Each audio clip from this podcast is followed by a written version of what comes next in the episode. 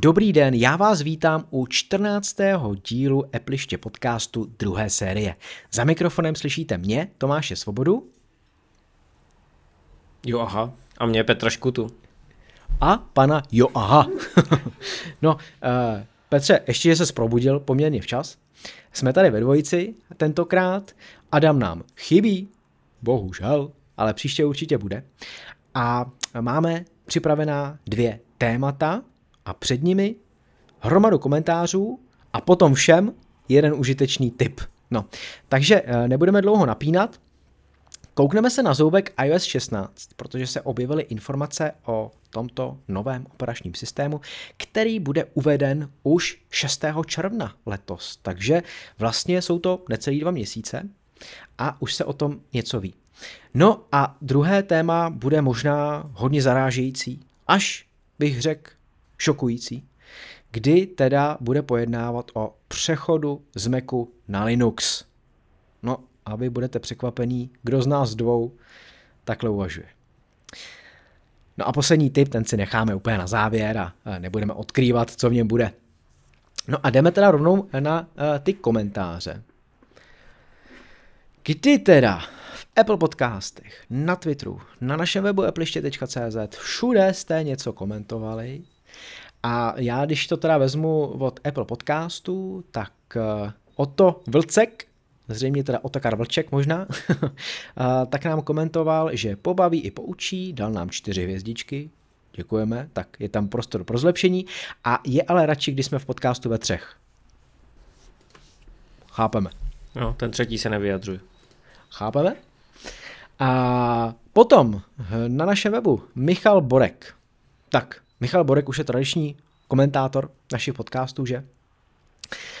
A uh, napsal uh, zase trošku delší komentář. Já mu to teďka, kdy... já si to teďka vezmu, ať, ať Vezmi se si to nezamotáš, protože Přesně tak, no. psal z mého spektra. Tak Michal, Michal mluví o, naráží na minulé téma, kdy vlastně studio Square Enix stojí za Final Fantasy, čili hrou, o které jsme se bavili minule. Takže pokud jste ještě neslyšeli, tak šupky dubky napravit zpátky. Je to hra, která ku podivu funguje dobře na Macu a ještě lépe funguje, pokud využijete klienta neoficiálního fanouškovského, kterého jsme zmiňovali minule. A Michal, já si myslím, že Michal, že Michal je takový vykuk, že mě zkouší z mých znalostí eh, her a Meka. Protože on tady píše, že Square Enix využívalo Studio Feral Interactive, což není pravda, protože si to portovali vždycky sami, ty hry. Ale Alien Isolation, jasně, tak ten je od Feralu. A Metro Exodus, to od Feralu není, to si dělali sami vývojáři z 4A Games.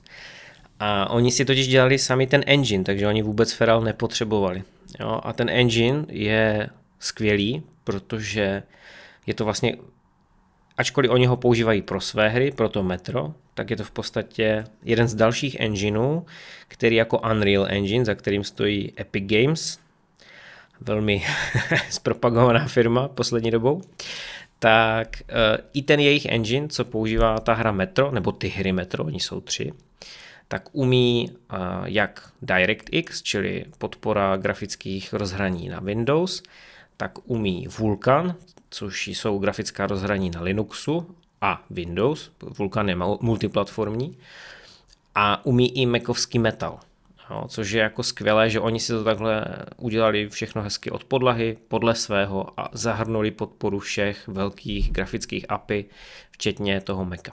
Zná, oni Feral vůbec nepotřebovali. Feral Interactive je skvělá firma, ale oni fungují na bázi kontraktoru. To je v IT poměrně běžné, že pokud danou práci nezvládáte sami, tak si najmete firmu, kde jsou odborníci na danou oblast a Feral jsou odborníci na portování her na Maca. Mají velké portfolio, letité zkušenosti a pronajímalo si je už hodně studií, třeba Codeweavers, kteří stojí za autičkama Dirt, jo, buď uh, Dirt Rally, anebo přímo Dirt. Uh, portovali také formulky pro ně, anebo pro další studia portovali třeba Total War sérii a, a další, jo, to abych tady mohl být do zítra a jmenovat všechno, co... Takže mají jako bohaté zkušenosti, ale zrovna Metro ani uh, Final Fantasy nedělali. Potom se tu zmiňuje nad tím, že je škoda, že Valve eh, nespustí Proton pro Maca. No, není důvod, že jo? Eh, protože Apple je uzavřený. Apple řekl, že prostě nechce 32-bitové architektury, což ty tady i píšeš, Michale, a Proton využívá 32-bitové knihovny. To znamená, tam není to o Valve, tam je to o tom, že prostě na Macu ty knihovny nejsou, tečka. Navíc eh, není důvod ani investovat tu energii, protože pokaždé, když Valve spolupracovali s Applem, tak Apple to přestalo bavit. Když v roce 2010 přišel Steam, nebo 2011, ať nekecám, přišel Steam na Maca tak jako s velkou parádou a bylo to i na keynote a ukazoval to Steve Jobs nebo Tim Cook, já teď nevím přesně, kdo to uváděl. Bylo to ještě pod Jobsem, ale možná už jako tuhle sekci uváděl někdo jiný. Z hlavy nevím, teďka to tahám všechno z hlavy. Každopádně jde o to, že Apple byl vždycky jako nadšený, tak půl roku jim to vydrželo, ale podpora her a uh, ovladačů hlavně je dlouhodobá záležitost, to znamená, vy musíte tomu věnovat tu energii. A Apple to nebaví. A proč spolupracovat s firmou, která jako udělá ten výkop a pak ji to přestane bavit? To je stejný důvod, proč Valve zaříznul podporu virtuální, virtuální reality pro macOS, Ona je podporovaná na Windows, na Linuxu, si byla podpora i na Mac, ale protože Valve jako se snažil dotlačit Apple k tomu, aby optimalizovali ovladače a Apple to nikdy neudělal, tak eh, proč řešit podporu platformy, která s tebou nechce spolupracovat. No a pak tady ještě píše něco o Xboxu. Hele, Microsoft na tom cloud gamingu pracuje, pracuje čím dál tím víc, protože je to cesta, a Xbox nebude potřeba, to vlastně je cíl, aby nebyl potřeba, protože ono jako vyrábět ty krabice jsou náklady a já si myslím, že Sony to dojde dřív nebo později taky, že cloud by mělo zpřístupnit i mimo své krabičky, protože z dlouhodobého hlediska oni budou na tom ztrátní, že potřebují prodávat někomu krabici, aby si mohl zahrát jejich hry Zatímco hry z Xboxu bude stačit jenom předplatit a budeš hrát dekoli, stačí tam, kde bude jenom webový prohlížeč. Tudíž Microsoft to má více přes služby, tak jako oni to vždycky měli a Sony zatím hraje na ty krabice, uvidíme. Ve výsledku jsou to hry jako hry a je úplně jedno, jestli máš bílou krabici nebo černou krabici. Myslíš, Petře, že teda do budoucna, třeba za pár let už, eh, tak normálně na chytrý televizi eh, najdeš k instalaci aplikaci od Microsoftu, například teda, nainstaluješ a budeš moct hrát jakoukoliv hru, kterou si vybereš, předplatíš? Jo, směřuje to k tomu. Momentálně tam jsou Google Stadia eh, na mojí televizi. Měl by se chystat GeForce Now, Problém je s podporou ovladačů, že ne všechny televize umožňují spárovat ovladač s televizí, ale některé ano. Ty, které to neumožňují, tak to jde ale většinou přes káblík, takže to připojíš káblíkem, ale není to tak pohodlné, mm, jako když to máš bezdrátově. Na druhou stranu já znám plno lidí, co hrajou drátově, takže asi se to nějakým způsobem přežídá. A už dneska teda ta stádia minimálně v těch televizích je, takže hraješ normálně streamovaný obraz a je to pohodlné jak pro uživatele, tak pro, pro poskytovatele té služby, protože fakt se stará jenom o software a o datová centra a nemusí řešit hromady nějakých krabic a, a jako jejich výrobu, v dnešní době čipů problém, že jo, distribuci, kde si co si, zátěž na životní prostředí a tak dále. tak dále. Hmm. Každopádně Michalovi děkujeme a uh, komentuj dál, protože myslím si, že dnešní díl bude, bude co komentovat. Tak, my jdeme na Twitter, Uh, Petr Bouma uh, napsal uh, zajímavou věc, co se týče klipů aplikací. My jsme je tady probírali v předchozím díle a on dal konkrétní příklad, jak to používá, kdy teda v některých restauracích na stole se objevuje QR kód a po naskenování vyskočí odkaz na qrcode.com. No a otevře se klip aplikace rovnou. A následně můžete vidět veškerou objednávku pro váš stůl i s možností dát dýško, zaplatíte, třeba přes Apple Pay, a odcházíte a nemusíte čekat na obsluhu. Tak to je fajn, ne, Petře? No já jsem to minule ti potom posílal do chatu, ale ty už na to nereagoval. Přesně takhle ta služba funguje. Já ji znám, ale já jsem ji nikdy nepoužil. Nevím proč, protože tady je to v hodně hospodách v Ostravě, v Praze to bude podle mě ještě ve více. A, a já vlastně nevím, proč, jakože Nevím, musím to někdy vyzkoušet. Vím, že to tu je, vím, že bych to mohl použít, ale já vždycky jako interaguju s tím číšníkem nějak napřímo a nenapadlo mě jako využít tuhle moderní záležitost a z, tak jak to píše, zaplatit a odejít. Mně to teda ještě taky nenapadlo, nebo, nebo v Praze prostě jako toho moc není, já nevím. Je, je, já jsem byl straně chyba. v centrále u nás na Praze Libni a tam je i v zapadlé hospodě, která je tam někde za Outu arénou, tak to měli taky. Hmm. No vidíš, to tam to znám. Tak jo. Uh, tak, Bohumil Douša. Uh, nuda. Nějak nic nečekám. Hm, komentuje samozřejmě uh, blížící se VVDC. I když by rád opravil iMessage v macOS, a líbilo by se mu dodělání sdílení obrazovky při konferenčních kolech při FaceTimeu a nebyl by u toho špatný chat, když se jede multiplatformně, no, ale nic z toho se prý nestane. tak snad se to stane, no, jako mm, Apple je, je vlastně zajímavý, jak Apple v některých uh, jako oblastech extrémně zaostává za konkurencí, že jo? Někde je skutečným lídrem, což můžeme říct třeba o uh, Silicon, uh, Apple Silicon čipech, ve své podstatě, ale někde jako je vyloženě stole za opicema. Tak uh, doufejme, že tady ono se, se to, to trochu jako zlepší. poměrně dobře zhrnout, že jo? Nebo já si to jak troufnu udělat takovou zkratku, i když ty zkratky většinou jsou špatné, ale jako co se týče hardwareu, jsou na tom skvěle a co se týče softwaru, tak je to takové místy hob nebo trop. Hmm.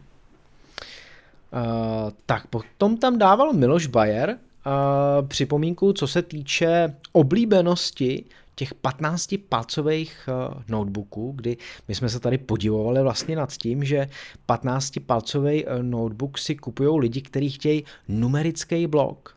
Jo, že přece jenom ten numerický blok a není už, uh, nebo ani nikdy asi nebyl nějak extrémně využívaný jako masou lidí. Jako dovedu si představit, že určitá skupina, třeba nějaký účetní a podobně, který jako často opravdu jako píšou čísla, tak uh, vyžadují numerický blok a uh, Miloš dával i screen z nějaký nabídky, která mu přišla od Lenova, a přímo ta nabídka tak je, že to je Ultrabook pro manažery. Lenovo T570 má 15-palcovou úhlopříčku displeje.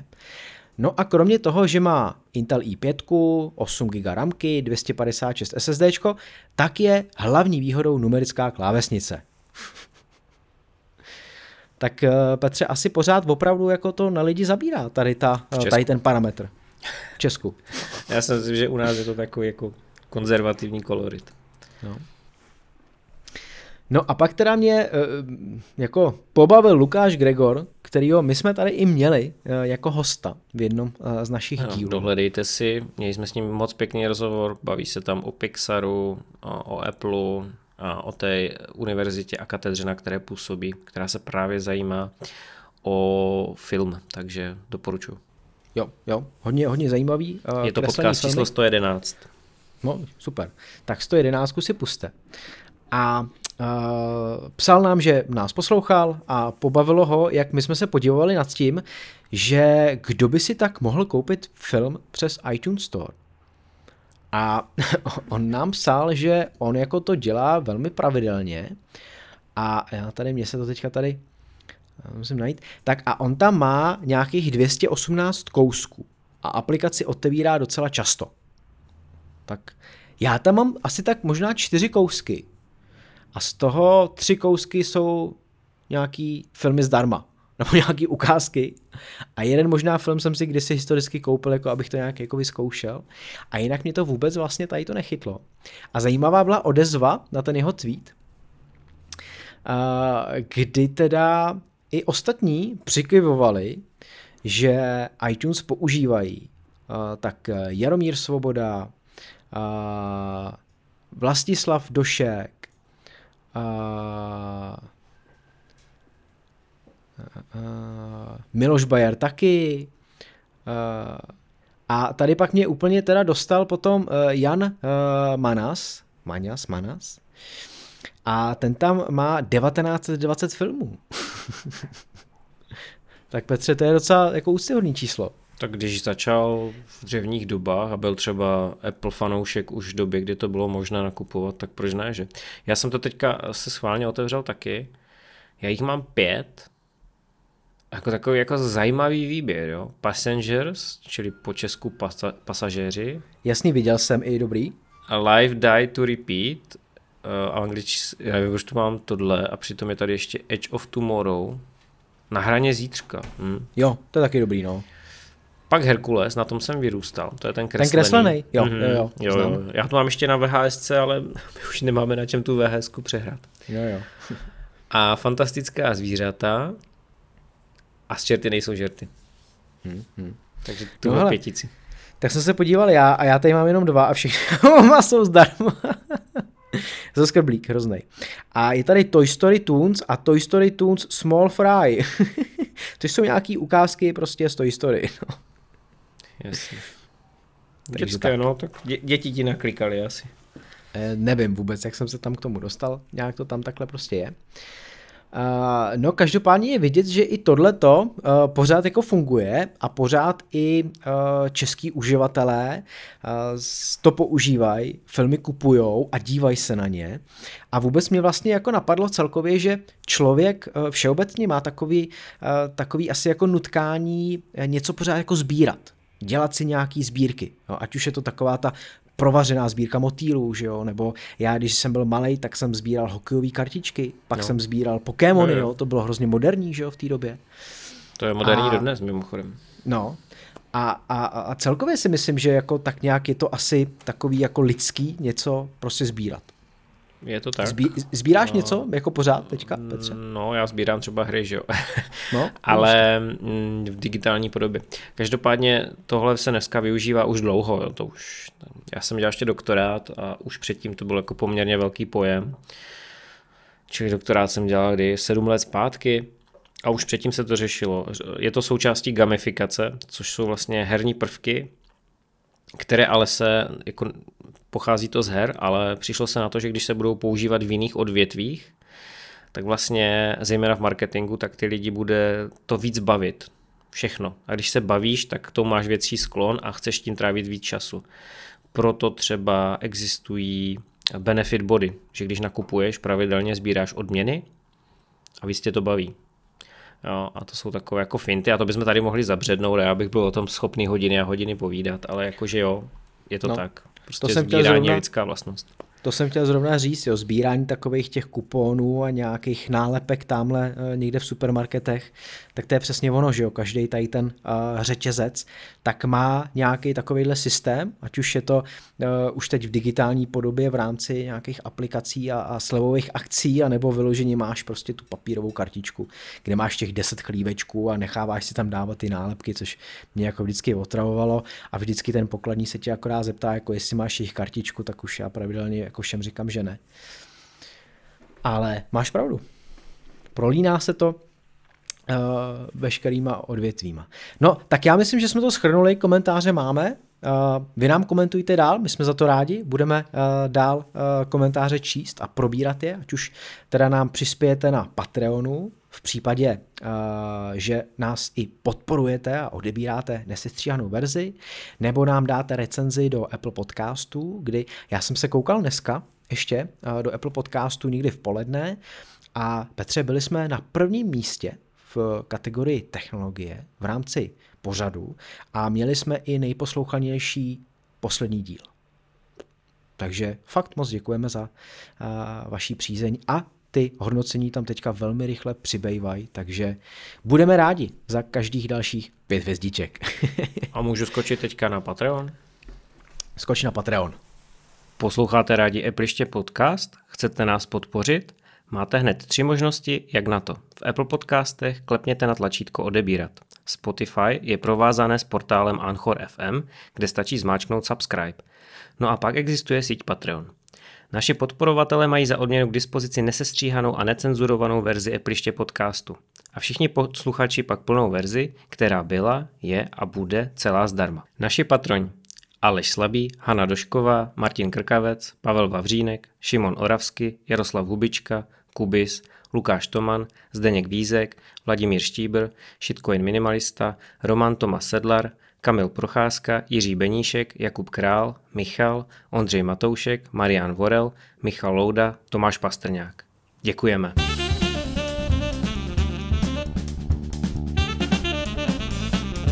Blíží se nám 6. červen, no a to znamená, že budeme svědky další Apple konference v rámci VVDC, na které se ukáží nové operační systémy.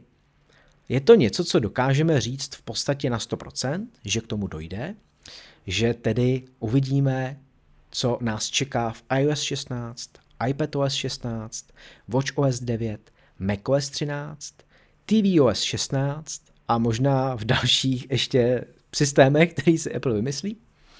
Každopádně eh, my se budeme zaobírat eh, hlavně iOS 16, kdy Mark Gurman přišel ven se svými zaručenými informacemi. A ono se dá říct, že v podstatě jako z velké části mývá většinou pravdu, protože co jsem se koukal na jeho úspěšnost v roce 2022, tak ta je 86,4%.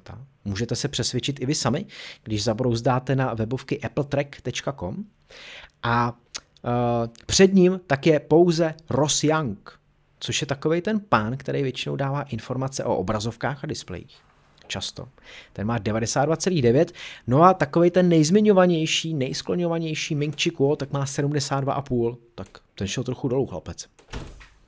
No. A on ještě pořád zmiňovaný hodně, protože já poslední dobou mám pocit, že je víc v pozadí a že fakt tu štafetu přebral hodně Gurman a potom se vyrojilo hodně takových těch twitterových účtů bez jména, že jo, takový ti, ježiš, jak oni se jmenují, no víš, co myslím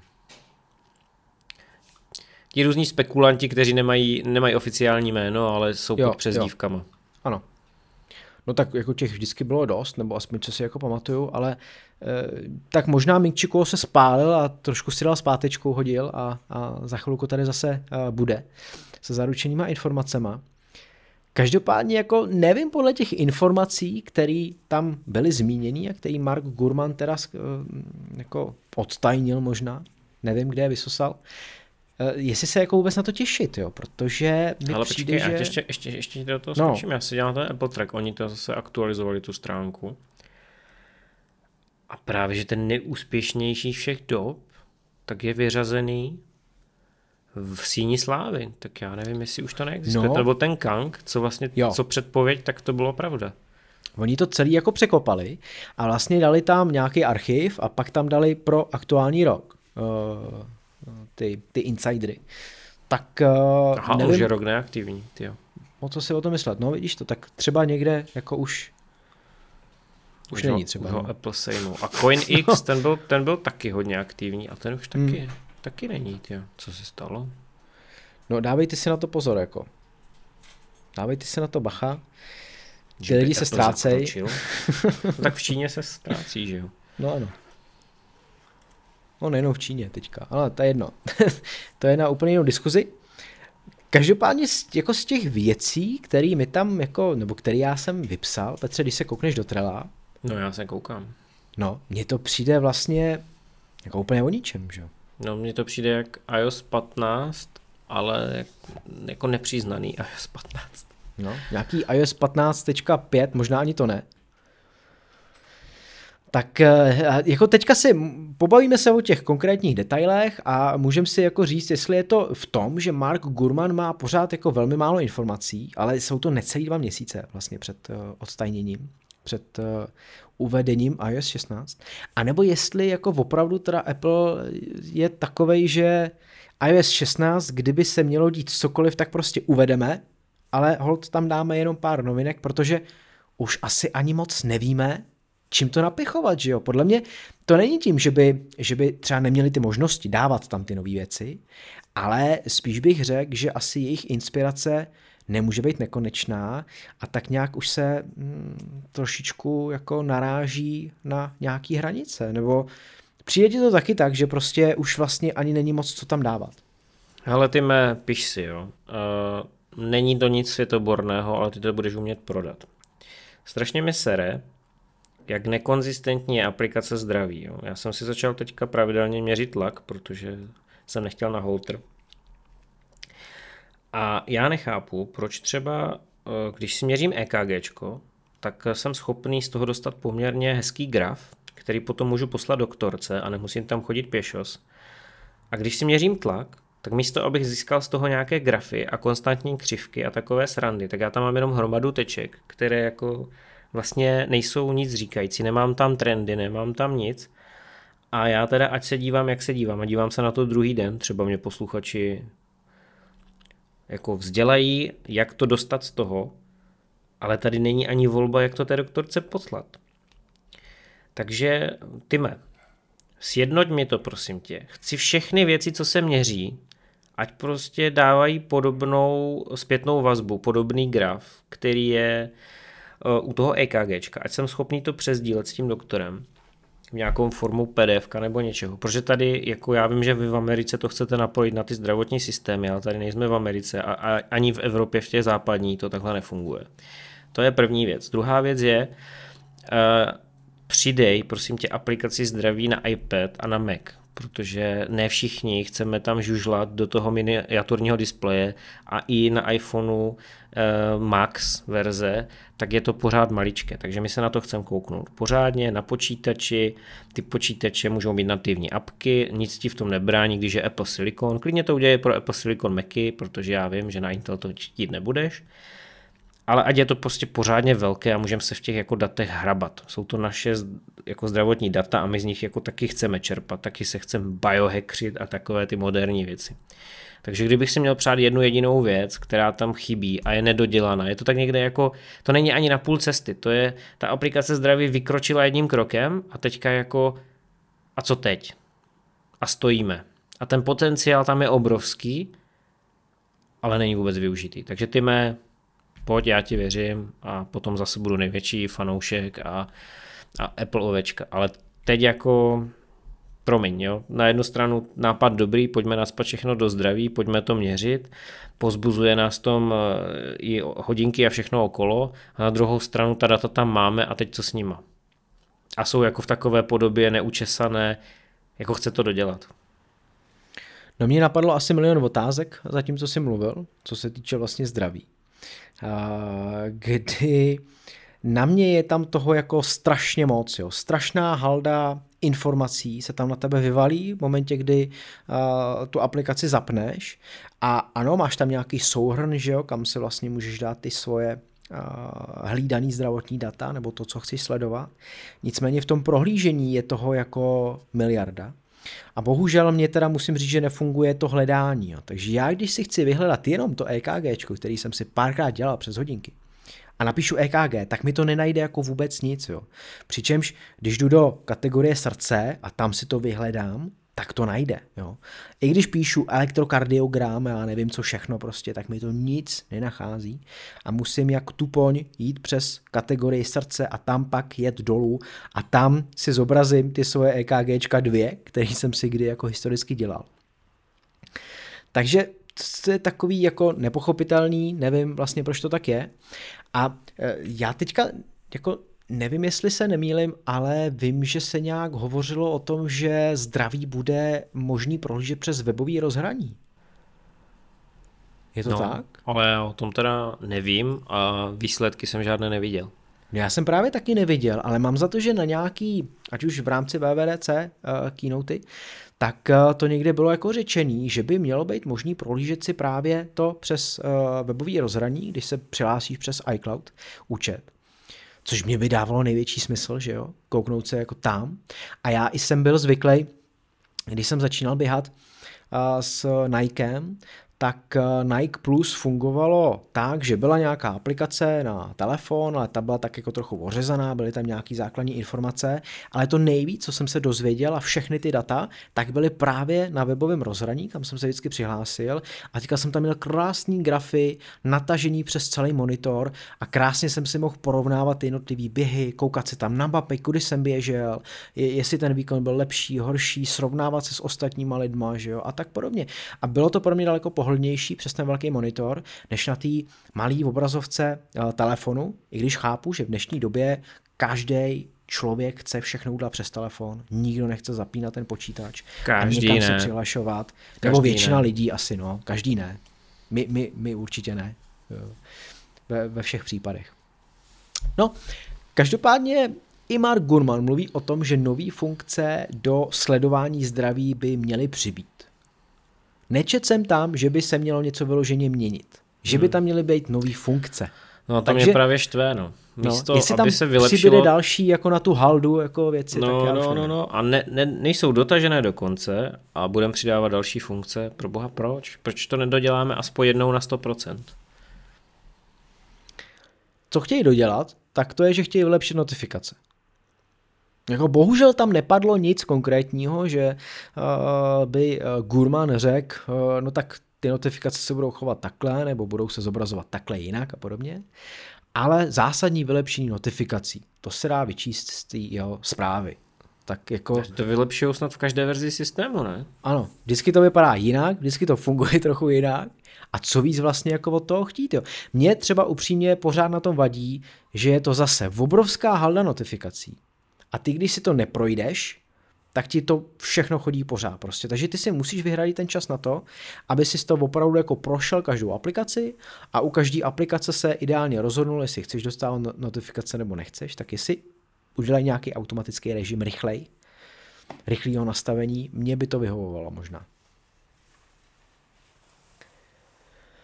No jinak, když byste hledali nějaké informace o iOS 16, tak můžete zkusit i zadat kódový označení, který je Sydney. Stejně jako australské město, Sydney. Je to eh, kód pro iOS 16 eh, v rámci Apple a možná se rozvíte něco víc. A eh, co mě ještě jako zaujalo v vozovkách, tak to je, že by neměl, nemělo dojít k žádnému redesignu. a co bys tam chtěl pořád redesignovat? No ne, a teď si řekněme, jak to Apple chce jako prodat jo, těm lidem. Tak prodat to, v vozovkách, ale, ale je to Apple, on to vždycky prodá. Tam se nic nezmění graficky a je to iOS 16. I kdyby tam uvedli nějakou funkci, kterou má Android 10 let, tak stejně mu všichni zatleskáme, takže to já bych já bych se o to tak nebál, ale ještě mě napadla jedna věc, co by mohli vylepšit. Ale na druhou stranu, všechno to, co vždycky řeknu, tak je takové spíš jako multiplatformní, že by se to hodilo i na ten iPad OS, i na ten Mac OS. Jo. Ale my jsme, když jsme plánovali dnešní natáčení podcastu, tak já jsem vlastně založil schválně cíleně susku v kalendáři, protože já používám jak Office 365, tak eh, s některými eh, externími subjekty používáme eh, G Suite, nebo já nevím, oni to furt přejmenovají, prostě tu Google Enterprise randu. Google Workspace, ne? No Asi. jo, to, jo, se, to se každý rok jmenuje jinak, takže prostě Google, jo. A Obě ty firmy, jak Microsoft, tak Google, to mají jako fakt vychytané, že ty můžeš posílat pozvánky cizím lidem do kalendáře, přijde ti webo, odkaz na webové rozhraní, v tom webovém rozhraní se nejenom vidíte, ale můžete sdílet plochu, můžete si četovat, můžete tam posílat dokumenty, jako whatever. Apple se chvástal tím, že zpřístupní FaceTime na další platformy, tak nakonec to udělal přes webový prohlížeč, aspoň něco, ale zase je někde na půl cesty. Protože když si zavoláme přes tu webovou eh, nebo přes tu událost v kalendáři, tak jo, otevře se buď FaceTime, pokud je člověk na Macu, anebo se otevře webový prohlížeč, pokud je člověk na PC, respektive Linuxu. Ale prostě není tam žádný chat, jako nazdílet obrazovku jako nenazdílíš, soubory si nepošleš, a když se tam ten uživatel připojí do toho hovoru na tu událost, tak ten, ta druhá strana nedostane ani žádnou notifikaci nebo zpětnou vazbu, hele, on už tam čeká, pojď se připojit taky. Takže je to zase takové, jako že Apple by to chtěl mít taky, představil něco, jako udělal ten první krok, ale už to nedotáhne do konce. Už, už tam není to finální vyladěné řešení. Udělali si fajfku, hele, máme to taky, jdeme dál jako poslední dobou u toho softwaru a služeb je to tak jako pravidlo v podstatě. Jo. iCloud, oni už nechcou asi vyvíjet, přitom by se tam dalo zlepšovat úplná jako hromada věcí. Jo. Myslím teďka iCloud Drive, jo, aby se to přiblížilo, dejme tomu OneDriveu, nebo Google Disku, nebo Dropboxu a tady těmhle službám je to pořád jako v polovině cesty, alespoň je to v polovině cesty. Ještě nedávno jsme ani blbou složku nemohli přesdílet, takže díky za to, že aspoň ty složky můžem. Ale jako já nevím, no. na jednu stranu bych chtěl Apple chválit a já ho vždycky chválím, že jo, zase nahrávám do svého 16-palcového MacBooku pro M1, což je jako úžasně jako skvělý hard, kus hardwareu, který já jako od dne, co jsem ho koupil, já ho chválím prostě každý den, ale ten software je tak jako nevím, No třeba tím, jak eh, zpomaluje tempo uvádění novinek a těch novinek vlastně je čím dál tím míň, protože už i ta inspirace dochází, tak třeba se to trošku jako převine do té doby, kdy Apple začne skutečně dělat na těch nedodělcích a ta situace se zlepší, jako věřme tomu, musíme být optimisti. Uh, co by ještě tak nějak jako Gurman zmiňoval, mohl Apple udělat, to je nové rozhraní multitaskingu pro iPadOS. A já jsem si říkal, že vlastně to bylo jediná zmínka v tom jeho komentáři o iPadOS. Přitom je to operační systém, který by asi chtěl úplně nejvíc překopat, že jo? Nebo máš na to jiný názor, Petře? Já jsem ztratil víru v iPadOS. Já si myslím, že Apple by udělal líp, kdyby na iPadech byl macOS, ale to je takové heretické a e, vyznavači, fanoušci iPadu by mě jako ukamenovali, protože oni milují tu jednoduchost a osekanost a že vlastně na iPad nepatří dospělý operační systém, protože tablet je něco jiného. Na druhou stranu potom si všichni připojují ty klávesnice, aby vlastně z toho iPadu udělali ten e, jako notebook, jo, což zase já vůbec nechápu. Tak buď tablet je tablet, anebo je teda tablet eh, laptop s dotykovou obrazovkou, ale pak si teda můžu koupit laptop s dotykovou obrazovkou, že? Takže já to tady s tím bojuju většině od doby, od doby co jsou jako iPady. Že? No ono se to pořád tak jako přibližuje tomu Macu, ale zase se to nesmí přiblížit moc, že jo? Aby to nebylo jako moc stejný, aby pořád to zůstalo to zařízení vlastně mezi iPhonem a Macem a aby se to pořád dobře prodávalo. Takže má to Apple těžký s tím letím jako přístupem, bych řekl. A bude to mít asi čím dál tím těžší do budoucna, ale uvidíme. No, kromě teda iOS a iPadOS, tak určitě zazní i WatchOS 9, kdy teda jako zase těch informací je opravdu strašně moc o tom. A to sice, že se vylepší sledování aktivity a zdraví. Takže děkujeme. to bude fajn. No a v rámci macOS 13 se neví vůbec nic. tak jako na tom Macu není moc co dělat, že? Ten systém je tu nejdéle z těch všech tří jmenovaných. A v podstatě, co tam chceš dělat? Jako minule jsme se bavili, jako kdyby byl jenom macOS, tak jak jako Windows 10 byl a teď Windows 11 a ten Windows 11 si myslím, že tu pár let teďka s náma pobude, tak jako jít touhle cestou. Jo? Dělat nějaké půlroční revize, průběžně opravovat chyby, prosím vás, průběžně opravovat chyby, ne, že se nahlásí kritická chyba a Apple ji opraví za půl roku. Takhle se to fakt nedělá. Kdyby Macy měli 50% zastoupení na trhu, tak tím, jak jsou děravé jak Emmental, tak tak tady jako máme potenciální hromadu bezpečnostních hrozeb. Ale tím, že Apple jako spolehá na to, že těch Maců na celosvětovém trhu je kolik? 12-14% maximálně. U nás v Čechách to je úplné minimum, že u nás, jako, když soudím podle těch webů, do kterých vidím, z těch velkých firm s milionovými návštěvnostní měsíčně, tak to jsou tak jako 3% plus minus autobus. A když se děláme na americký trh naopak, tak tam jako je to hodně, tam si poslední čísla byla tuším kolem 22%, možná 25%, ale pořád to není jako většina, že jo? takže Apple hraje na to, že ta bezpečnost je i částečně v tom, že ten systém není tak rozšířený a ty malware a tohle všechno jako se na to necílí, ale klidně zastavme, my jsme to tady zmiňovali desetkrát, stokrát, zastavme ten překotný vývoj, ten zbytečný roční cyklus, nevymýšlejme pořád každý rok jako kolo, pojďme použít to, co máme a pojďme to hlavně opravit. Jo? A když už se vyskytnou nějaké chyby, udělejme ten systém takový, ať eh, ty chyby se dají, nebo ty opravy chyb se dají poslat zpětně. Jo? Ne, my jsme to tady minule řešili, že jsou chyby v těch ovladačích ke grafikám Intel. Apple to opravil v macOS Monterey a přitom tvrdí, že podporuje eh, i Big Sur, i Catalinu, ale tam ty opravy neposlal. Tak jako proč? Tak nevím. Je na co se 6. června v 19.00 našeho času těšit? A nebo ty osobně na to ani nebudeš koukat a pak prostě druhý, třetí den si tak nějak podíváš na novinky? Ale nebudu, já už tím, že nepíšu pravidelně, tím, že Super Apple skončil jako magazín a novinky, nevím, jak se to tam teďka vládě šéfuje, a vlastně žádn, s žádným jiným webem už nespolupracuju, tak já nemám ani potřebu. Já jsem vždycky jako to bylo víceméně z profesního hlediska a ono jako se to nezdá, ale je to hodina, hodina a půl, ty VVDC, VVDC bývají delší a pokud je tam jako 50-60% toho nebaví, tak to není dobře strávený čas. Takže já se potom podívám na nějaký takový ten sestřih 15 minutový, přečtu si nějaký článek souhrný a asi mi bude stačit. Nebudu na to koukat.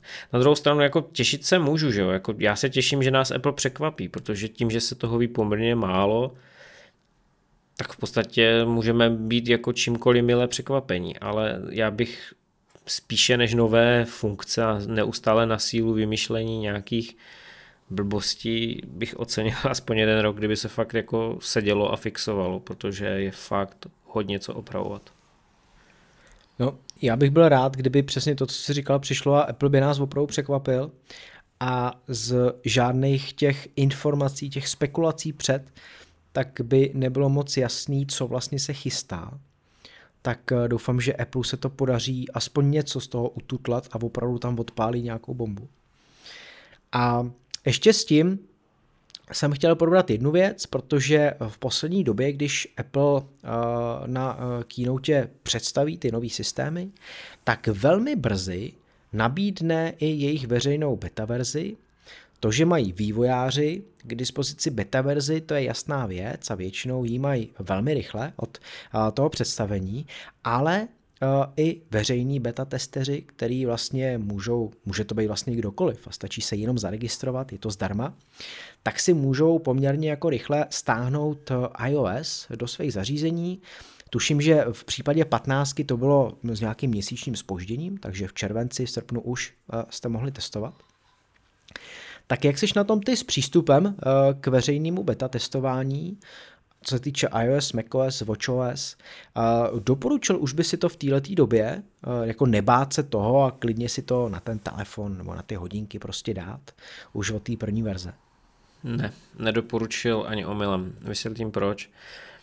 Já jsem měl to štěstí, že jsem testoval už v době, kdy Apple poprvé zpřístupnil ty beta verze a tehdy jsem to zcela neuváženě nahrál tuším na iPhone nebo na iPad, asi na iPad, jo, na iPad, já jsem k tomu iPadu, ještě když jsem ho mýval kdysi, tak jsem k němu přistupoval jako k tomu testovacímu zařízení. A byla tam chyba, že soubory, které byly lokálně v iCloud, v iCloud Drive, tak se potom smazaly z iCloudu a už je nešlo obnovit. Takže takhle jsem jako si zlikvidoval poměrně dost dokumentů a dobře mi tak, Ono totiž opravdu to je beta verze. Jo? To, že většinou ty bety fungují dobře, neznamená, že se nemůže vyskytnout chyba a to může být jako hodně proměných. To znamená, že 99% lidí to bude mít naprosto bez chyby a je to všechno v pořádku ale protože vy máte konkrétní zařízení a máte tam konkrétní eh, nastavení třeba v systému, případně používáte nějakou specifickou aplikaci, tak může dojít k chybě, kterou Apple nemá prověřenou a vy o ta data můžete přijít. A přijdete o ně jednou a když nemáte zálohu, nějaký jako, nějakou tvrdou zálohu, teďka nemyslím, že to máte na iCloudu v iCloud Drive, ale myslím jako iCloud zálohu nebo zálohu přes iTunes počítači, nebo respektive dneska ne přes iTunes, ale přes Finder tak ta data jsou fuč. To znamená, jako je to vždycky riziko. V momentě, kdy to je beta verze a není to ostrá verze, tak vám ani jako support většinou nechce pomoct, protože Apple to tam přímo píše eh, na těch stránkách, kde poskytuje ty veřejné beta verze, děláte to na vlastní riziko.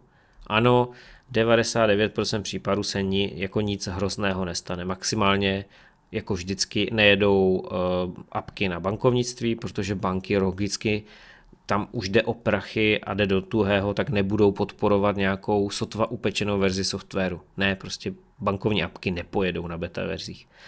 A já se jim nedivím, já bych to ani neschvaloval.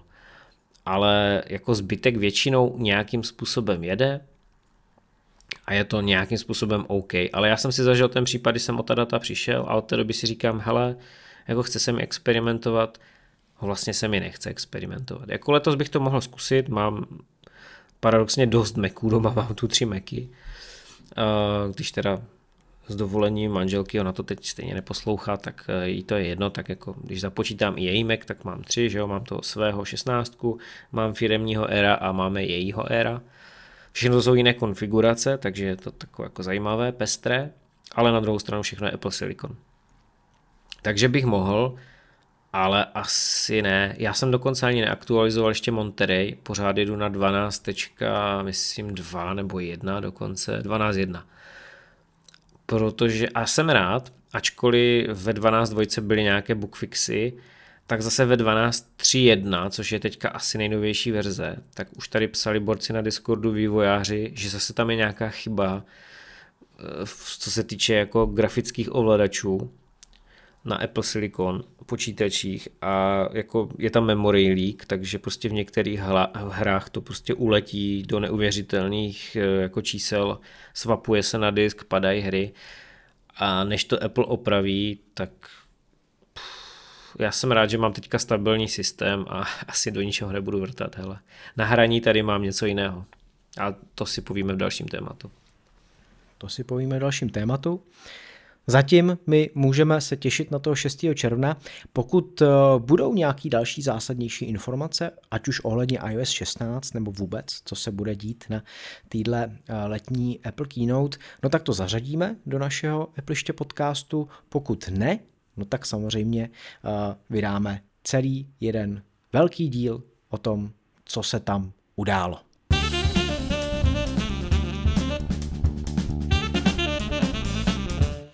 Přecházím na Linux. Šokující. Úplně šokující. Nicméně, já ne, Petr, se A já k tomu... už myslel, že ty, ty odhodla. já, já si zůstanu hodně jako dlouho věrný Macu, no, nevím, no. Prostě už jsem v tom tak nějak vsazený. Je to ale asi o takový nějaký pohodlnosti, o tom, že jsem zvyklý hlavně na ty jednotlivé nějaké aplikace, kde prostě nevidím alternativu. Nevidím alternativu k Final Cutu, nevidím alternativu k Logic Pro, Photoshop, tak ten je multiplatformní, no. No to je jedno. Ten je multiplatformní na Windows, na Linuxu není. No, vidíš to dokonce. A ty přecházíš na Linux. Tak proč to děláš? Proč nezůstaneš u toho Apple, Petře? Protože nepotřebuju ten Photoshop. no ty bláho.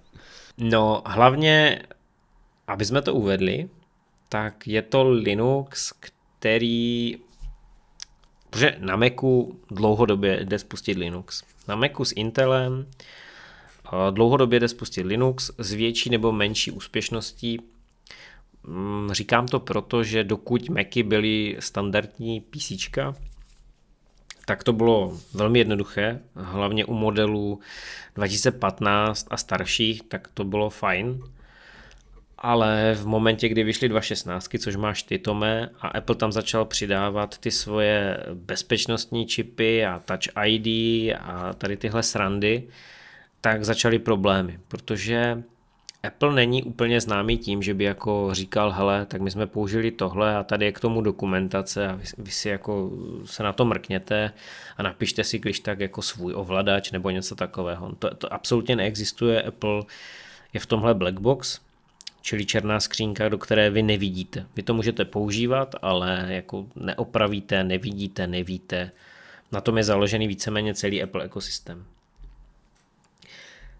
No a proč bychom vůbec jako měli řešit nějaký Linux, že jo? protože jako super, ty Intel Macy, jako jo, a teďka teda přišla ta informace, že už ten Linux jako jede i na těch Apple Silicon mecích. A proč by nás to mělo zajímat? Tak já řeknu jednu věc, kterou si málo kdo z nás uvědomuje, ale Apple ty počítače podporuje omezenou dobu. Není to jak s Windowsama, kdy ano, teďka všichni mě řeknou, no ale Petře, to není pravda, protože Windows 11 nepodporují tak starý hardware. Ano, ale když si vezmete desítky, tak desítky podporovají hardware skoro 10 let dozadu. Jo, když máte operační systém macOS, tak ten v lepším případě po 6 letech, v horším případě někdy po 5, po 4 letech přestane ten hardware podporovat podle toho, jak se Apple vyspí, anebo jak rychle potřebuje se zbavit daného počítače a máte smůlu. Jo, ta jeho ta jeho cesta k nějakým bezpečnostním aktualizacím nebo aspoň nějakým nejdůležitějším aktualizacím je problematická, protože Apple se to moc nechce dělat, nechce se podporovat ty starší stroje a obecně nejhorší je na nepodporovaném operačním systému používat Safari, protože z neznámého důvodu Apple jako ty Safari aktualizace někdy vydává pro ty starší systémy, ale někdy taky vůbec ne a vy jste potom odkázáni na prohlížeč, který není dvakrát bezpečný. A říkám to a potrhávám jako všema deseti, že já bych Safari na neaktuálním systému nepoužíval. Protože webový prohlížeč je dneska brána do internetu, je to nejdůležitější aplikace v počítači a pokud není aktualizovaná a nejsou všechny kritické chyby opravené, jakože dodnes nejsou, nebudu jmenovat celý seznam, ale dodnes třeba jde pomocí několika hacků krást obsah z jedné záložky, z jednoho panelu do druhého. Prostě Apple je na to upozorněn už 8 měsíců a proč by to opravil? Protože prostě jako oni mají priority jinde tak eh, jako pozor na to. Jo. Ty starší systémy Apple nejsou dobré. Já chápu, že to je pohodlnost, jak jsi to říkal Tome, jsi na to zvyklý, eh, ten počítač je starý, už sice nemá ten nejnovější systém, ale já tam tam Mac a já ho znám a je to fajn a tak dále. Ale nemít v dnešní době aktuální systém není úplně ideální. Používáte bankovnictví, třeba řešíte kryptoměny a tak dále. Můžete snadno přijít o svá data. A tak. v tomhle případě ten Linux může přijít ke slovu. Jo, tak to byl nějaký úvod do toho tématu, do té problematiky, kdy si nám vysvětlil, proč to teda udělal, nebo proč je to uh, nějaká možnost, kam se vrtnout. A teďka teda pojďme na to, jak jsi to udělal. Ty si na Twitteru eh, dal celý vlákno o tom, jak vlastně to probíhalo, takže já pak uvedu i v popisku podcastu eh, odkaz na eh, to sestavení Linuxu, který si každý může otestovat, stáhnout a instalovat, pokud má teda Maca s Apple Siliconem. A vysvětli teda nejdřív my, a pak i ostatním, eh, který to budou poslouchat, jak jsi to tam narval a jak to vlastně potom funguje. Ty jsi to tam teda nainstaloval a při spuštění počítače si můžeš vybrat, nebo jak to funguje v reálu? Jo, tak prvně řeknu disclaimer, tak jak jsme to tady řešili ohledně těch veřejných beta verzí operačních systémů, které si instalujete do počítače na vlastní nebezpečí, tak tady to platí stokrát, ne desetkrát, stokrát. Tohle je systém, jehož ovladače píše člověk, který se o něj stará, je to Asahi Linux distribuce, a píše to jeden člověk, teď už ne ve svém volném čase, protože dokázal vyzbírat tolik podpory od uživatelů MacBooku, z Apple Silicon, že už se vlastně jako uživí, ne nějak jako úžasně, ale ho to baví a když tě baví, tak vyžiješ i s málem. Takže se tomu a, jako věnuje a, na full time. Ale to píše teda, to on sám. To je teda nějaký pan Asahi, jo? Ne, ne, ne, ne je, to, je to úplně jiný pán, já si to jméno nepamatuju a teď se cítím trapně, že jako to jméno si nepamatuju, protože vím, že on je takové, jako, takové zvláštní. Já myslím, že to je nějaký Japonec právě Asahi jako s ne, ne, ne, ne, ne. Já bych to určitě dohledal, ale jako, když tak potom můžeme doplnit na závěr, ať teďka jako nestratím nit. Takže já tady o tom chci mluvit, chci o tom mluvit, že ta cesta tu je, ale nechci k tomu vlastně nikoho moc nabádat, protože je to neoficiální cesta, nepodporovaná cesta a hromada věcí zatím nefunguje. A je to způsobené tím, že on to píše všechno sám od podlahy, ty ovladače, Protože Linux jako takový tu existuje, jo? je tu hromada distribucí a ty fungují i na ARMu. To znamená na počítačích s ARM, které vyrábí prostě další výrobci, protože takové počítače existují. Že? Jenom Apple není jako vynálezce ARMu, ARM tady byl celou dobu a používají ho i jiné počítače. Takže Linux jako standardně na ARM počítačích funguje. Co je specifické, je právě ten Apple Silicon, protože to jsou čipy, které dělá Apple sám pro sebe, nikomu je neprodává a taky nikomu nedává k ním žádnou dokumentaci. A tenhle borec, doslova do písmene za mě borec, v podstatě reverzním inženýrstvím, to znamená, že on se dívá do kódu třeba Macu nebo zkouší metodou pokus omyl, píše ty ovladače. Zná, on to vytváří od nuly, aniž by byl zaměstnaný inženýr v Apple, aniž by měl tu dokumentaci, aniž by měl ty hluboké znalosti, když možná on je asi má, že jo, jinak by to nedokázal napsat. Ale tak víceméně to píše on, po případě, pokud tam jsou nějací ještě jako přispěvatele, kteří mu ve svém volném čase pomáhají. Takže to je jako za mě heroický výkon. Na druhou stranu z toho znamená, že je to testovací verze, není doporučená pro běžné používání, tam ještě nejsme a dlouho, dlouho nebudem, podle mě, protože problém je třeba napsat ovladače pro grafickou kartu nebo pro některé specifické komponenty v počítači, jako Touch ID. Takže to bude trvat. Na druhou stranu, tahle verze, která už je teďka k dispozici a kterou vy si můžete stáhnout z těch stránek Asahi Linux, nebo respektive z repozitářů, tak je dostatečně uh, zajímavá na to, že se dá nainstalovat, dá se spustit, některé věci se tam dají dělat a jako máte tu možnost být u zrodu něčeho nového. Toho, že vlastně po čase, pokud se to podaří, tak váš Mac z Apple Silicon nepůjde do starého železa, ale třeba pokud bude fungovat za 8 let, kdy už dávno Apple nebude podporovat, tak vy budete si moct nainstalovat alternativní operační systém a ten počítač pošla pedál. A to je na tomto skvělé. Tak, ty se mě ptal, kde to vzít? No, tak ano, je to ta ano. Asahi Linux org. Budete k tomu potřebovat příkazový řádek, čili se ho nesmíte bát. Budete muset nakopírovat celý jeden příkaz do příkazového řádku a musíte znát své heslo. V momentě, kdy znáte toto a umíte anglicky ještě, bez té angličtiny to bohužel nepůjde, tak se vám stáhnou veškeré soubory. On to zjednodušil do té míry, že vy jenom v terminálu píšete yes nebo no, což by si myslím, Tome, vyzkouším si tě, co je yes. Víš? Ano, ano, ano, ano vím. A no? Ne, to nevím. Tak to je super, řekl to správně. A mačkat klávesu Enter předpokládám umíš a svoje heslo do počítače bys teoreticky znát mohl. Jo, to vím. A ten instalátor je teda v tom textovém režimu, není to nic grafického a vy tam jako procházíte tím. Chcete to nainstalovat, chcete rozdělit disk, protože je potřeba to někam nainstalovat, to nadedikovat nějakou část. Linux je malý, takže mu stačí třeba 20 giga, úplně bohatě a ještě tam vám zbyde plno místa. Navíc ten instalátor je napsaný tak, abyste se nemuseli vrtat systému, abyste nemuseli vypínat ty Appleovské bezpečnostní ochrany, abyste nemuseli řešit, že vlastně disk je zašifrovaný uh, file vaultem a takovýma věcma. S tím vším si poradí. On jako tomu věnoval opravdu obrovské množství času, takže tam jenom odklepáváte, bohužel teda zatím v terminálu yes, no. Všechno se stáhne samo, pokud postupujete podle těch pokynů, což jako většina lidí, kteří potom mají s tím počítačem problém a musí ho obnovit, je proto, že nečte ty eh, pokyny, protože v určitém okamžiku vy musíte ten počítač vypnout, ne restartovat, ale vypnout. A lidi z nějakého důvodu ho prostě restartují a tím pádem tam nedojde k přepsání toho zavaděče.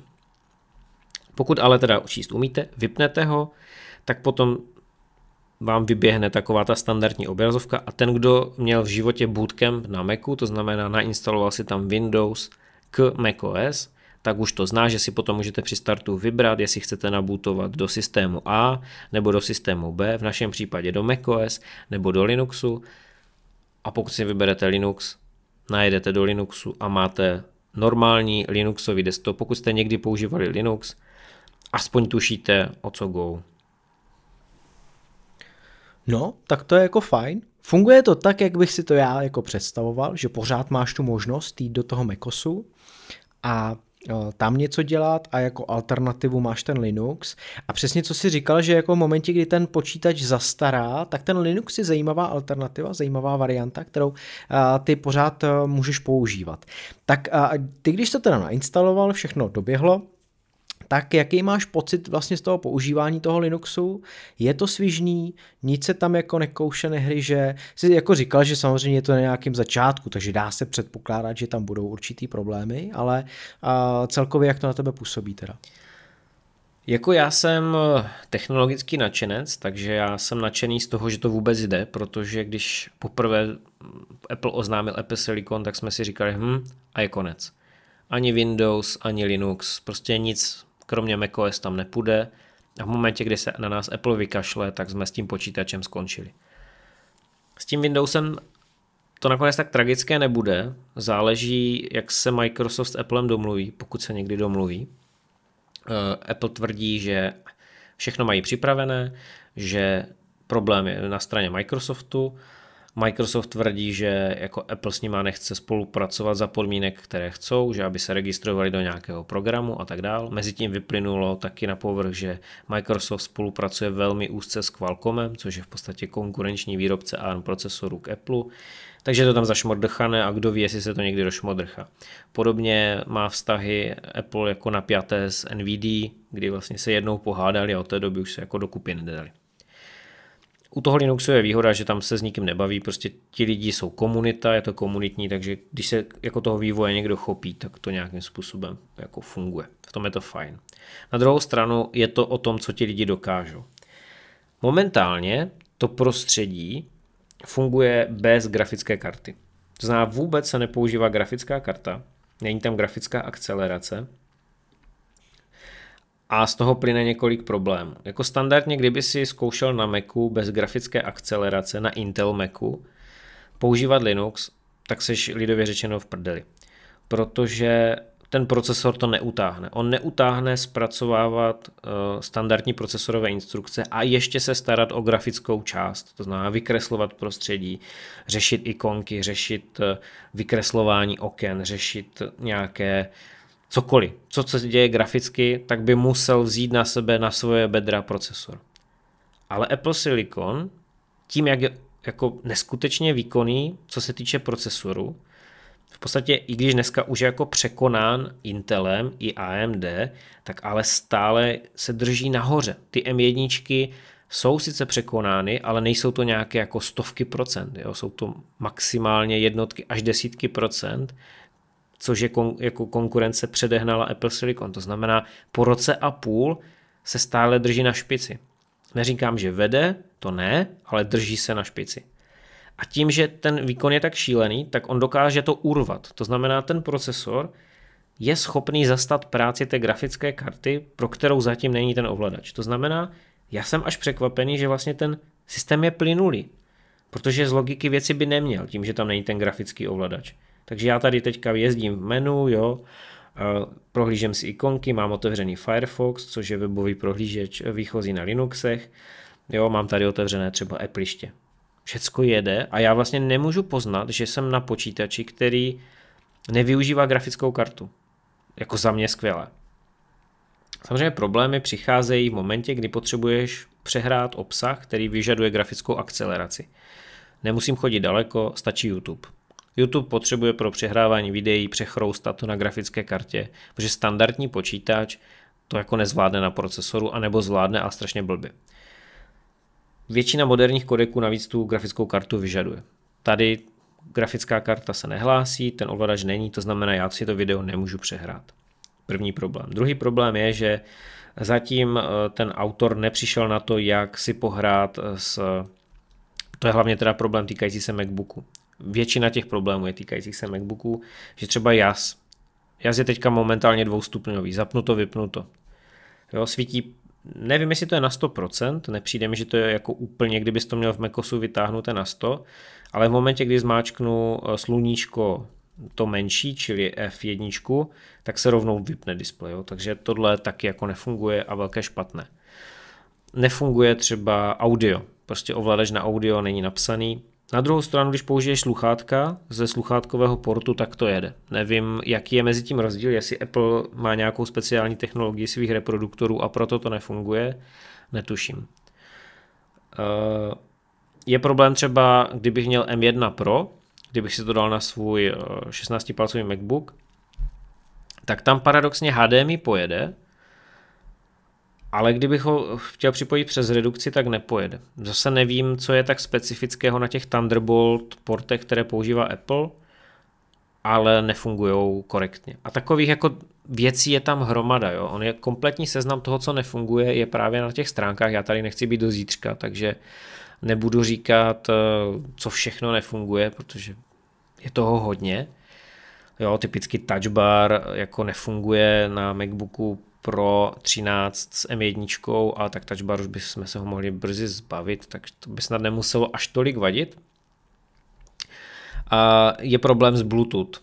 Jo, že někdy to jede, někdy to nejede, jako řeší se to, ale ten tvůrce zatím netuší, čím to je, nefunguje uspávání počítače, nefunguje kamera a tak dál. Čili je to v takovém jako hodně drsném stavu, ve stavu procesu, ale vy v podstatě už dneska máte možnost se na to podívat a ten software se neustále vyvíjí. My jsme začali nahrávání a já jsem jako aktualizoval systém a jedna z, jedna z kouzelných vlastností Linuxu je, že když vy spustíte aktualizaci, tak ona jede na pozadí systému a vy s ní můžete normálně pracovat. Čili já jsem tady jako brouzdal po Applišti a mě na pozadí proběhla aktualizace a já nemusím ten systém restartovat. A už mi mezi tím asi naskočilo to Bluetooth, takže asi nakonec pokročili na práci na tom Bluetooth. To znamená, je to živý systém a je to taková jako hračka a je to podle mě příslip do budoucnosti, než něco, co by se dalo dneska používat. To jsem přesně chtěl zmínit, že dá se předpokládat, že za ty roky, kdy eh, první stroje s M1 zastarají, tak eh, to o dost pokročí a tady ty nevýhody, které ty jsi zmiňoval, tak eh, už nevýhodama nebudou a prostě to fungovat bude. Čili dokážu si představit, že teďka nadšenci, jako seš ty, tak si to vyzkouší. A zkusí, jak by jim ten Linux šlapal na Apple Silicon čipu a za 5-6 let třeba, kdy ta M1 zastará a už to nebude počítač, který by hýřil jako plynulostí a dalo se s ním pracovat v nějakých náročnějších aplikacích a věcech, no tak prostě ten člověk přistoupí k tomu, že si tam dá ten Linux. A teďka jako důležitá otázka, jestli za těch 5-6 let, kdy to udělá, tak pro něj to bude mít ještě další benefity, hlavně co se týče třeba plynulosti a, a vůbec používání toho systému.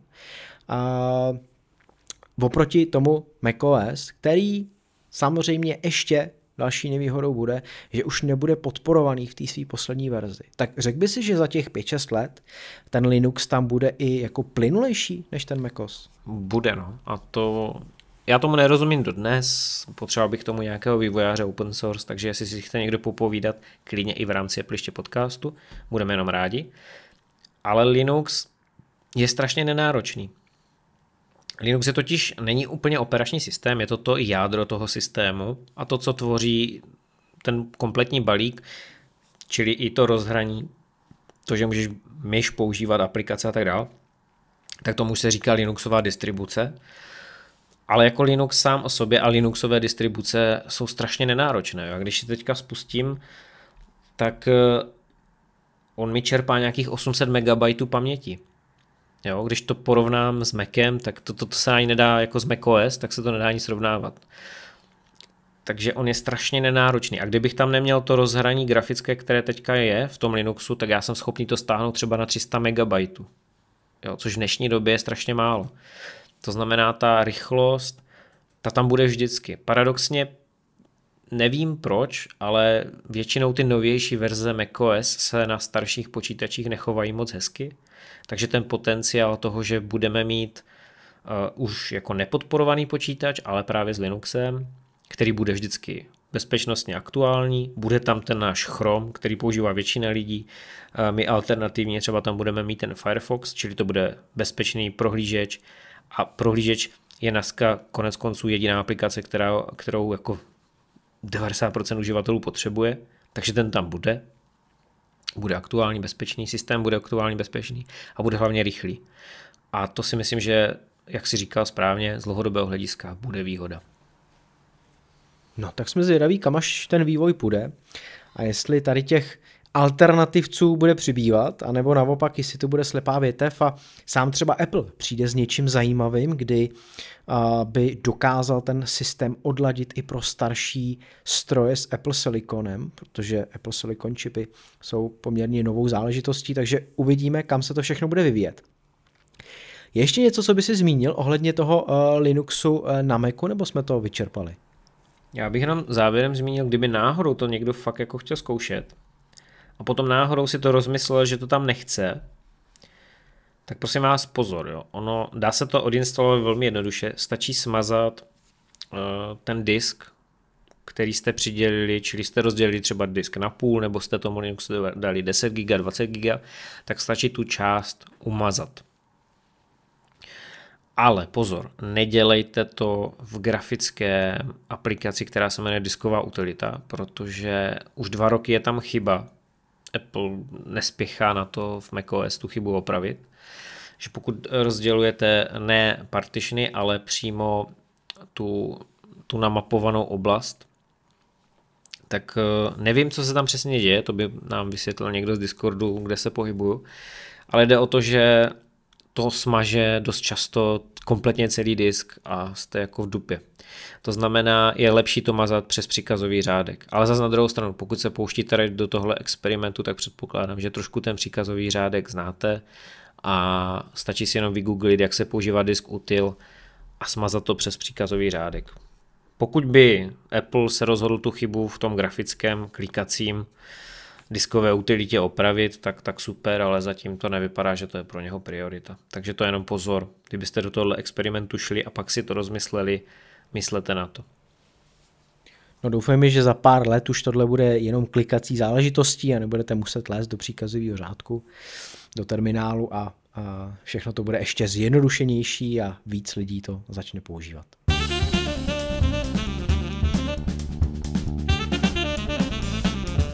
A jako každý podcast máme pro vás tip. Tentokrát to bude hra, maličká, jednoduchá hra a protože dneska ten díl byl zaměřený na Mac, tak je to hra pro macOS. Jmenuje se Vampire Survivors a najdete ji na Steamu, stojí neuvěřitelných 60 korun a bývá dost často ve slevě. A je to opravdu jednoduchá hříčka, která má takovou rostomirou pixelovanou grafiku a je to neskutečná oddychovka. Patří do žánru roguelike, to znamená, ta hra nemá konec, končí to většinou tak, že umřete. Ale vy se snažíte překonávat sami sebe. Cílem hry je velmi jednoduchý. Máte hlavního hrdinu, kterého ovládáte pouze na šipkách, nepotřebujete v podstatě nic jiného, maximálně mezerník na potvrzování dialogových oken – takže chodíte jenom ve směru šipek. Hrdina buď střílí pomocí magické hulky, nebo má bičík, nebo má mečík a tak dál. Utočí sám, vy se nemusíte o nic starat a na vás nabíhají hordy nepřátel. Postupně jsou těžší a těžší, to znamená, začátku je to nějaký netopír, pak je to kostlivec a potom je to třeba vlkodlak a vaším cílem jediným je přežít. Za každého překonaného nepřátele dostanete krystal zkušeností, který musíte sebrat, čili nedostáváte to automaticky, musíte se uh, snažit sbírat ty krystaly a dostáváte levely, tak jako v každém RPGčku. A se eh, sbíranými levely se zlepšují vaše schopnosti a zbraně. Potom sbíráte ještě zlaťáky, které se sem tam objeví, ale dost často se taky vůbec neobjeví. A za ně si můžete nakupovat nové hrdiny anebo vylepšováky. Říkáte si, zní to strašně primitivně, jak to může být zábavné?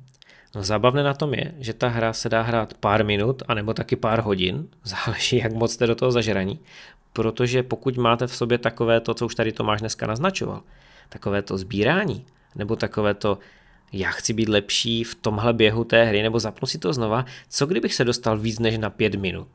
A co kdybych to tyho tentokrát zvládnul na 10 minut? A co když se tentokrát dostanu na level 20? A ono, zní to neuvěřitelně, ale je to zábavné. Mám si to taky nainstalovat. Ale to zkus. jako ty tady píšeš, že to dostává, eh, že i ten tvůj eh, jako MacBook, tak s tím měl jako problém, jo? tak já nevím, jak, jak, jak já to budu, jak to mám hrát? No, jako záleží, kam až daleko se dostaneš, jo protože ono ze začátku, pokud se podíváš na ten screenshot, tak jako těch netopírů tam letí pár, jo. Pak potom je víc a potom je tam nějaký ten kostlivec, ale když se dostaneš do těch pokročilejších fází a vydržíš třeba těch 10 minut, což ze začátku je dost těžké vydržet 10 minut, tak potom jako už tam chodí stovky těch nepřátel. A když máš tam jako třeba 500 se hýbajících kostlivců, kteří se tě snaží jako eh, rozsekat na cimpr campr, tak ono už ten počítač jako dostane jako pokouřit, aby to vykreslil. I v té pixelované grafice. No teď jsem to chtěl říct, že to vypadá jako hra stará 20 let. Ale chápu, že uh, ta zábavnost tam určitě bude, tak uh, hele, když to bude ve slevě, tak já do toho jdu.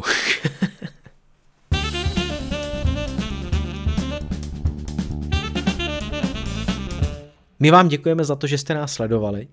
Moc si toho vážíme, vážíme si vašich komentářů, ať už jsou v Apple podcastech, eh, v, eh, na webu appliště.cz, eh, na Patreonu, na Twitteru, na Facebooku, kdekoliv a ať už nás posloucháte i třeba na Google podcastech, Spotify a dalších podcastových platformách, tak jsme za to moc rádi. Takže děkujeme moc, loučíme se s vámi, no a zase za týden jsme tu zas. Takže ahoj.